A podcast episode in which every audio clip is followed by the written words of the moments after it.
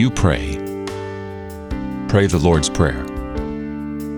This prayer that Jesus teaches to his disciples is, far and away, the best prayer anyone can pray. All of our salvation is contained within it. That we would live according to God's word, that his name would be hallowed in our life, that his kingdom would come to us, that salvation would, would be brought to us, that we would be sustained in this life and receive everything we need for it. This is a prayer that encompasses the entire human existence under God. The great thing is that Jesus also prays it.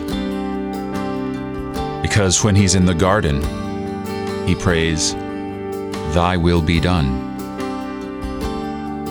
And when he prays it, it is done.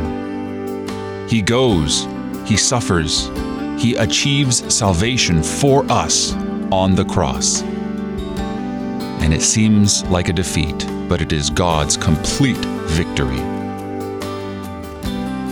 So pray this prayer in sure faith, knowing it's one of the best ones you can ever pray.